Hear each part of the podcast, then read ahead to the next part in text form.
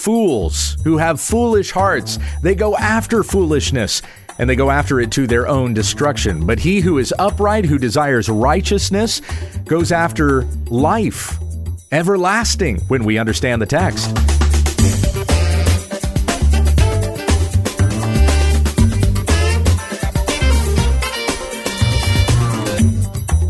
This is When We Understand the Text, a daily Bible commentary to help encourage your time in the Word.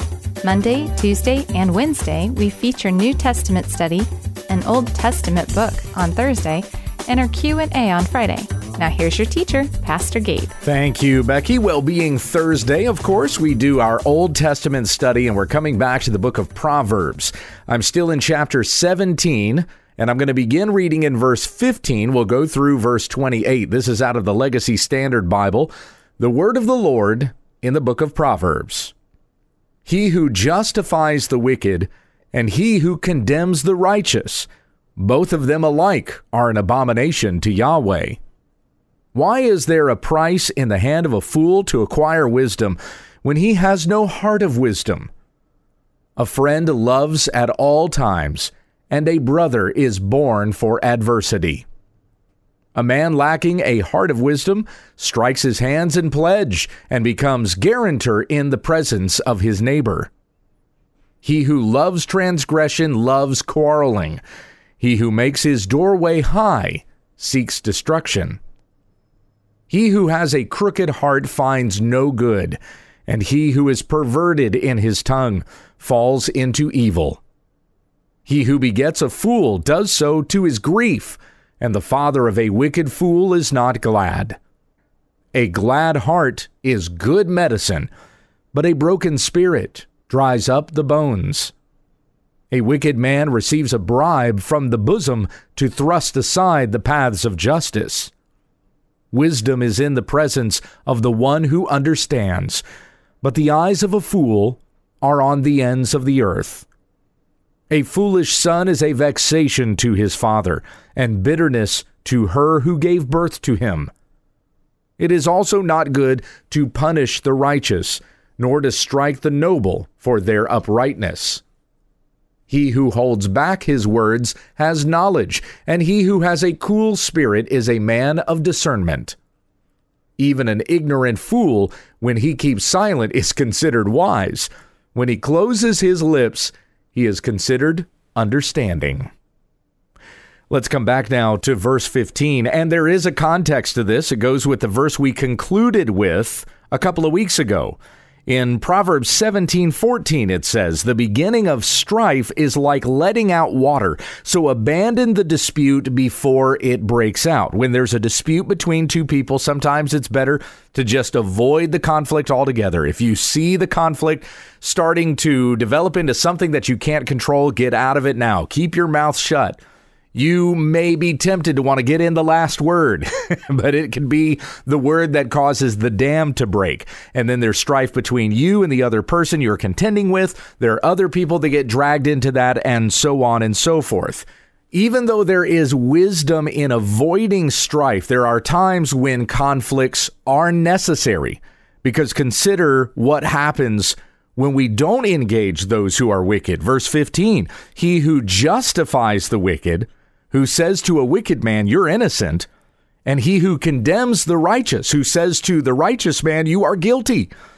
Both of them alike are an abomination to Yahweh, and we should not just stand by and let such proclamations be made. That which is wicked must be called wicked, that which is righteous must be upheld and defended against those who would call the righteous thing evil. We see that going on a lot in our society today. The culture is calling those things that God calls good, the culture is calling those things wicked and evil. And the things God calls wicked, the culture is calling those things good. Like abortion, the culture calls it good, which is the murder of unborn children. LGBTQism, homosexuality, which God calls evil, the culture is calling that good and embracing that and shaming anybody that would call it wicked. I could lose the podcast just for calling such a thing wicked. And so there are occasions where we must defend that which is righteous and call what is evil wicked even though it may result in us getting involved in a quarrel. The world may quarrel with us, but remember the words that Paul gave to Timothy in 2 Timothy 2:26. The Lord's servant must not be quarrelsome, but kind to everyone, able to teach, patiently enduring evil, and correcting opponents with gentleness. We go on to verse 16 here. Why is there a price in the hand of a fool to acquire wisdom when he has no heart of wisdom? In other words, he will pay for wisdom, or he might charge you for wisdom, but why would you pay his price when he doesn't even have a heart of wisdom? What's he going to give to you? Wisdom? no. You will be paying for foolishness. That's what you get from a man who has no wisdom. Several times as a pastor, I've been invited to some sort of a group in the community where they want to do something for the town. Like uh, we need to have some sort of conference about love or getting out of debt or having better marriages or something like that. And I will, I'll, you know, be polite and I'll accept the invitations and I'll go and I'll sit in on their brainstorms, the ideas that they have. Largely, what they present is a bunch of pop psychology and bad soteriology and kind of a, a health and wealth light. You know, if we do this, then God will reward us with this, and so on and so forth. And I'll engage in conversations about those things. But when it comes down to it, they may have a desire to do something great, but they don't have wisdom because their desire does not come from God's word, and they don't. Uh, they don't build what they want to build on God's word. It's just built on the desire to want to do something good. It's foolishness. There's a lot of people have great intentions to do things, but it comes from a foolish heart. It does not come from wisdom. And they'll often want to sell this thing too. Well, we need to have this conference, so we need to charge this amount of money to kind of offset our expenses. Well, why would you pay money to go to such a thing built by fools who do not have hearts of wisdom? There is definitely something to be said about wanting to have better marriages and wanting to have communities that desire godliness. But we see those kinds of things happen in our communities when we preach the gospel, not when we present pop psychology. Verse 17 A friend loves at all times, and a brother is born for adversity. I have to admit, I was kind of confused about this particular proverb, and I checked a couple of commentaries. There's some different views on what this verse is actually saying. But let me give you kind of the summary of what I found as well as my own take on this proverb as well. So, a friend loves at all times. We all need friends. We all have friends. They'll love us no matter what, through thick and thin, you know. A good, genuine friend is going to be with you always. Somebody who abandons you in the midst of something, well, then they weren't really a true friend, right? Or if they stab you in the back, they betray you somehow. Uh, they they just are affiliated with you because it benefits them. Well, then they're not really a true friend. So this proverb, in speaking of a friend, is speaking of someone who is truly a friend. A friend loves at all times, not a friend with conditions, but a friend who loves you always, and a brother. So this is not but a brother, but and a brother is born for adversity. So both of these persons are closely related.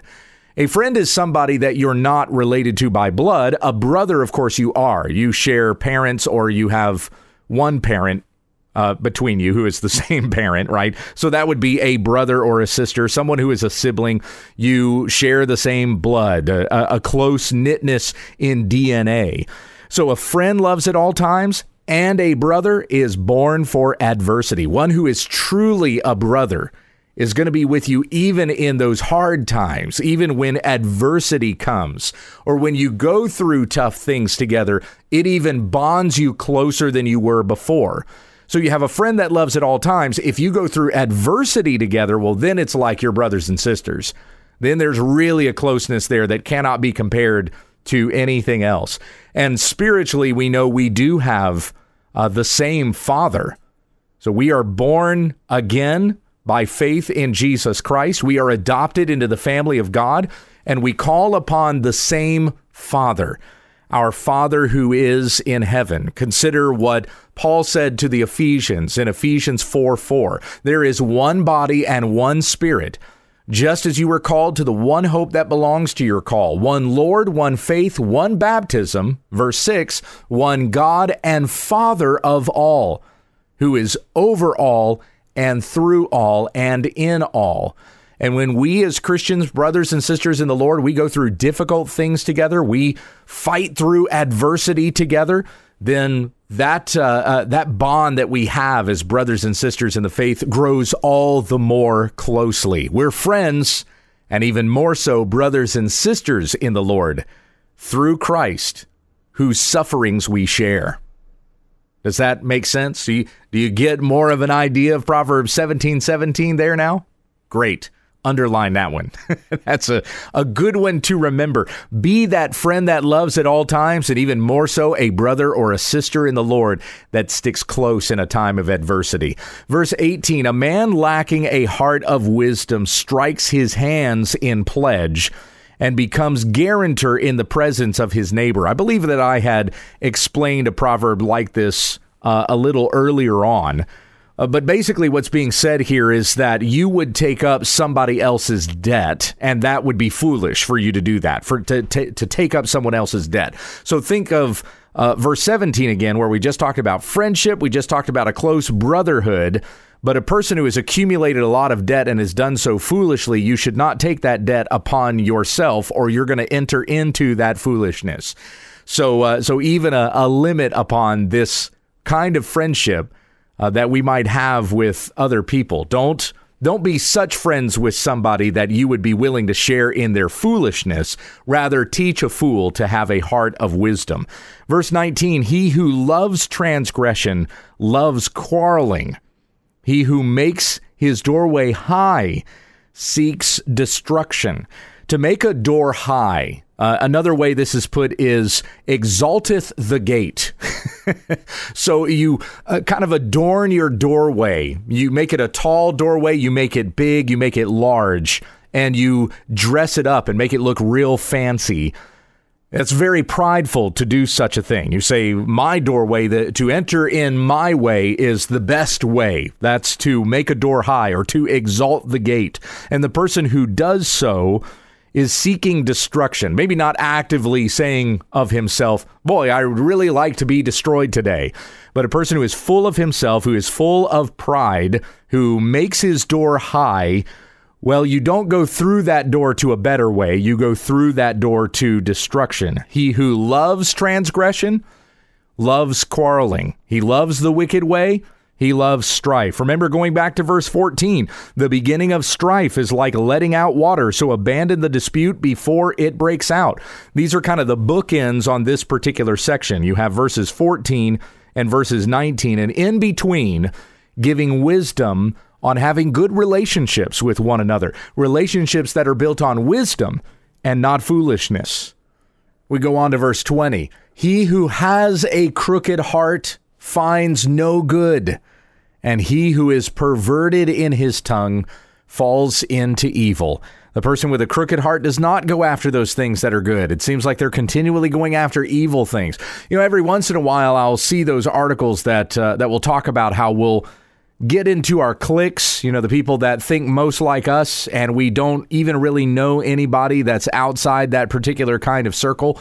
Well, you have those who seek after evil things are only going to associate themselves with people who do evil. That's going to be the kind of company that they keep. So, in their crooked heart, they don't go after good. They don't surround themselves with people who are righteous. You know, people who are unrighteous don't typically have friends that go to church. they have other friends that are not believers and don't go to church. They find no good. He who is perverted in his tongue who has lips that speak lies, who has invested himself in things that are ungodly, he falls into evil. He does not seek good, he falls into evil, and his ways are wicked continually. A good reminder to us to keep good company, that we not fall into wicked ways, but we have good accountability around us to help to keep us on the path of righteousness.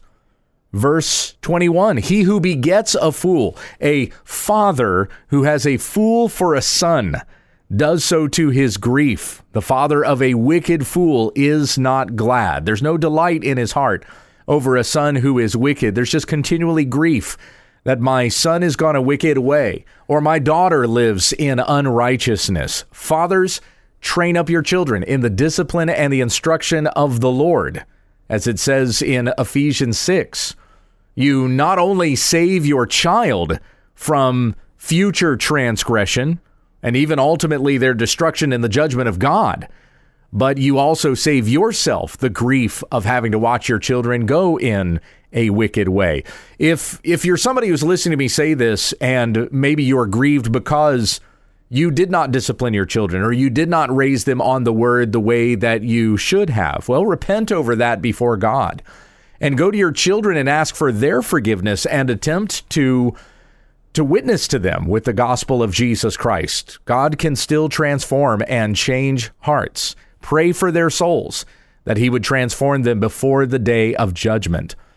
Verse 22 A glad heart is good medicine but a broken spirit dries up the bones. I mentioned earlier this week to read from Psalm 32. I would encourage you to do that. I'm not going to read through the whole thing because we don't quite have the time. But it mentions there that the grief that I had experienced, even the, the weight I felt in my own body, was because I had sin that I had not confessed before God. But I took my transgressions before the Lord. He forgave me and lifted me up. So a glad heart is good medicine. If you have unrepentant sin, it is heavy on your even your body. You feel it in your body when you have guilt and conviction like that. So take it before God and seek the forgiveness of Christ. Verse 23 A wicked man receives a bribe from the bosom to thrust aside the paths of justice, receives a bribe from the bosom. He holds it dear to him. He loves bribes. He's going to try to sell what he has to receive something from somebody, thrusting aside the paths of justice. If you're going after a bribe, you're going after getting rich, you're greedy, then you don't care anything about justice. You care about whatever word is going to get you the reward that you want. Verse 24 Wisdom is in the presence of the one who understands, but the eyes of a fool are on the ends of the earth. Uh, it basically means that he's chasing after an unattainable goal. so the the wisdom, uh, the person who has wisdom, he understands and he pursues wisdom. Fools go after what they cannot actually attain. Like you just take the health and wealth gospel, for example the person who goes after the health and wealth gospel, the promise of health and prosperity if I just believe in Jesus, you will never actually get those things. The person who benefits from the health and wealth gospel is the health and wealth preacher. So the foolish person that goes after what he's selling sets his eyes on something that cannot even be attainable. But wisdom is in the presence of one who understands, and he's completely content with the wisdom that God has given to him according to his word. Verse 25, we come back to some of those parenting things that we've been reading through this particular section. A foolish son is a vexation to his father, and bitterness to her who gave birth to him. I was talking to a mother one time who was grieved over watching her children walk in a wicked way. And she said to me in her grief, It would have been better for me never to have brought them into the world than if they should go to their destruction and stand before God in judgment. That's a pretty heavy thing. And so my wife and I pray diligently that our children would come to know the Lord Jesus Christ by the grace of God, that it would not be bitterness to us in our old age to see our children go in a way that is not godly.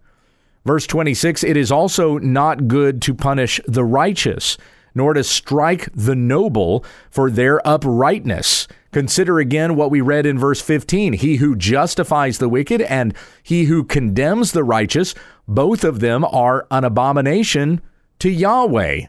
So it's not good to punish the righteous, for they've done nothing deserving of punishment, nor to strike the noble for their uprightness. But we should celebrate those who do righteously and set them before others as examples to follow. Even pastors, elders in a church are to be examples to the rest of the body of mature Christians that others may imitate them and grow in in this walk of faith that we are in. After our savior who is our greatest example Jesus Christ.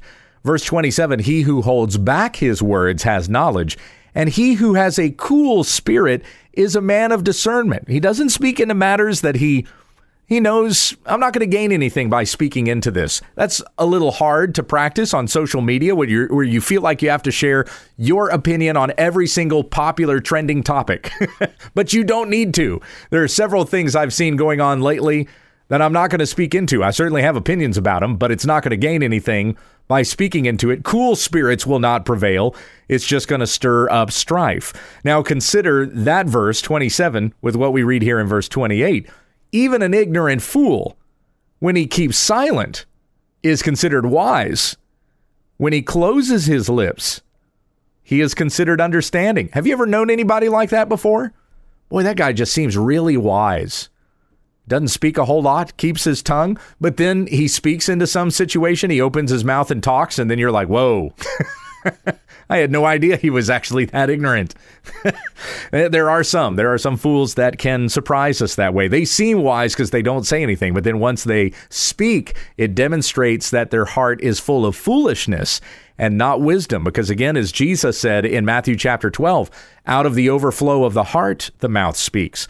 So may we have hearts that seek and desire the wisdom of God, so that what we speak is honoring to God and gives grace to all who hear as Paul also says in Ephesians 4:29. Let's finish up with prayer. Heavenly Father, thank you for this wisdom that you have given to us, and may these wisdom principles guide us to walk in a way that is pleasing unto the Lord. May we set our minds and our hearts on things that are of God, not on things that are of this world, not on things that are going to lead us to foolishness and depravity, but we desire righteousness and uprightness. And we help our brothers and sisters in the Lord know the way that is right and walk according to these things. Thank you for Jesus Christ and his righteousness, which has purified us in the presence of God, and may we walk in holiness all the rest of our days. It's in Jesus' name we pray. Amen. This has been When We Understand the Text with Pastor Gabriel Hughes. For all of our podcasts, episodes, videos, books, and more, visit our website at www.utt.com. If you'd like to submit a question to this broadcast, or just send us a comment, email when we understand the text at gmail.com. And let your friends know about our ministry. Join us again tomorrow as we grow together in the study of God's Word when we understand the text.